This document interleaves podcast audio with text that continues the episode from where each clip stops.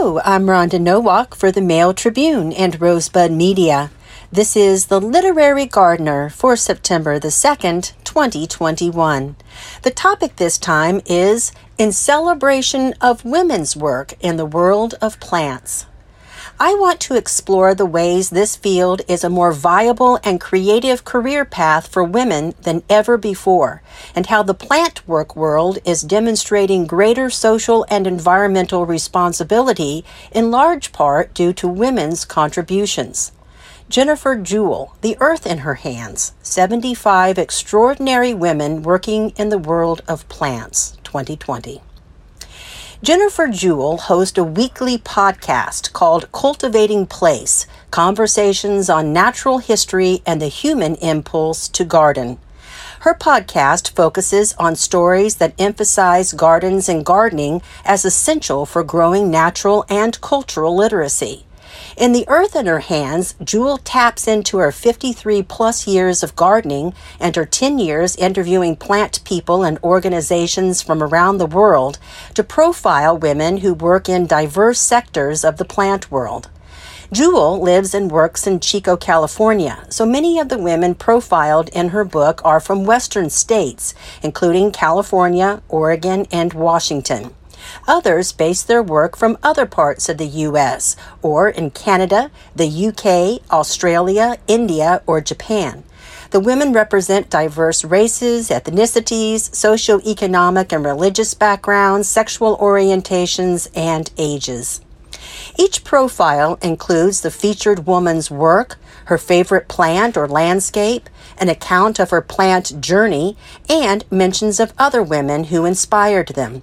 Altogether, the profiles weave a rich tapestry of the contributions that contemporary women are making through their work, collecting plants and seeds, designing ecologically sustainable gardens and landscapes, growing healthy, edible, and ornamental gardens, researching plants and microorganisms, creating garden based art, and educating others about gardens and gardening through their writing, filming, podcasting, and teaching.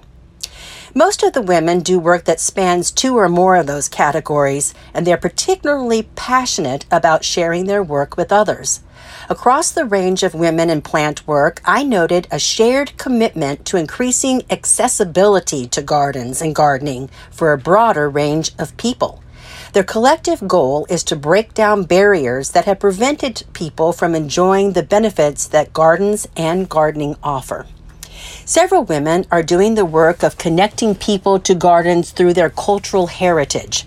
For example, Leslie Bennett of Oakland, California, designs and installs gardens for people of color by including food, flowers, and medicinal plants that are relevant to their specific background and experiences.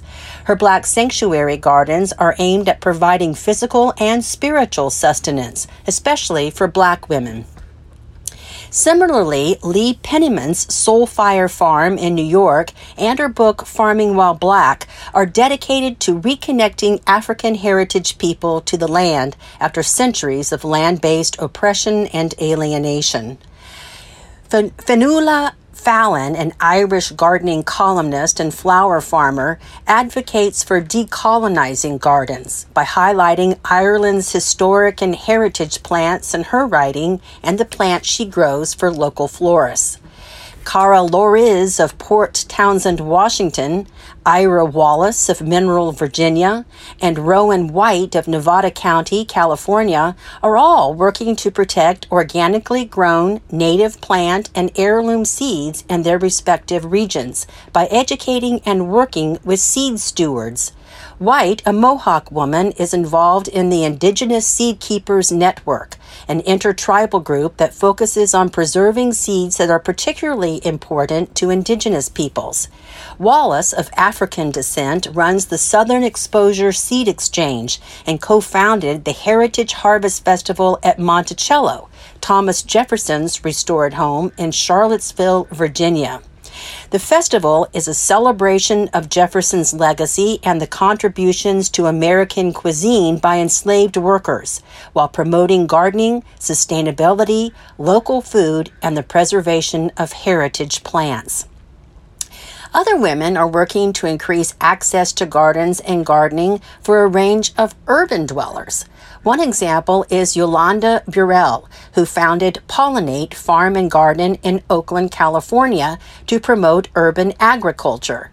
Her edible plant nursery and urban homestead emporium provide supplies, resources, and educational programs on urban farming topics, such as growing edible landscapes, raising backyard chickens, beekeeping, and food preserving. Working from a different perspective, Eliza Blank of New York City founded The Sill, an indoor plant business, in order to revolutionize the way city dwellers, especially younger ones, can find, buy, be successful with, and enrich their lives with a diversity of long lived indoor foliage plants. Other efforts to introduce young people to gardening include Ava Bynum's Hudson Valley Seed Education Program, which works with local public schools in New York to build gardens for students to grow and harvest food. Bynum believes school gardens are essential to meet student needs for physical activity, hands on engagement, outdoor time, and nutritional education. In Maine, Severine von Tscharner Fleming founded a group called the Greenhorns with the mission of recruiting, promoting, and supporting the rising generation of new farmers in America. Fleming was also a leader in forming the National Young Farmers Coalition to help young farmers gain access to land.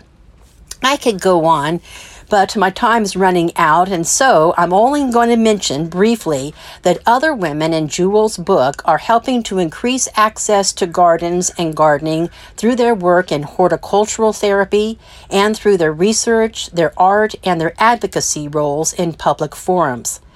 I have been deeply inspired by reading The Earth in Her Hands. I think we all need to feel like we're a part of a larger community, and that's certainly harder today than ever before. I'm uplifted by the number of women who are doing innovative, important work in many horticulture related fields. As Jewell observes, their work illustrates how the many challenges of our world can be met through cultivating an interdependence with plants. Do you know a woman who's working in some way to increase access to gardens and gardening? If so, I'd love to hear from you for upcoming columns featuring women's work in the world of plants. Email me at rnowak39 at gmail.com. My gardening work this week includes harvesting huckleberries in Bandon. We're going to be making huckleberry jam and freezing the rest. I'm adding compost to my raised beds to enrich the soil for fall winter crops. I've already sown seeds for overwintering broccoli and cauliflower, as well as spinach, lettuce, Swiss chard, peas, and beets for fall crops. I'm planting fava beans as a cover crop in my tomato bed.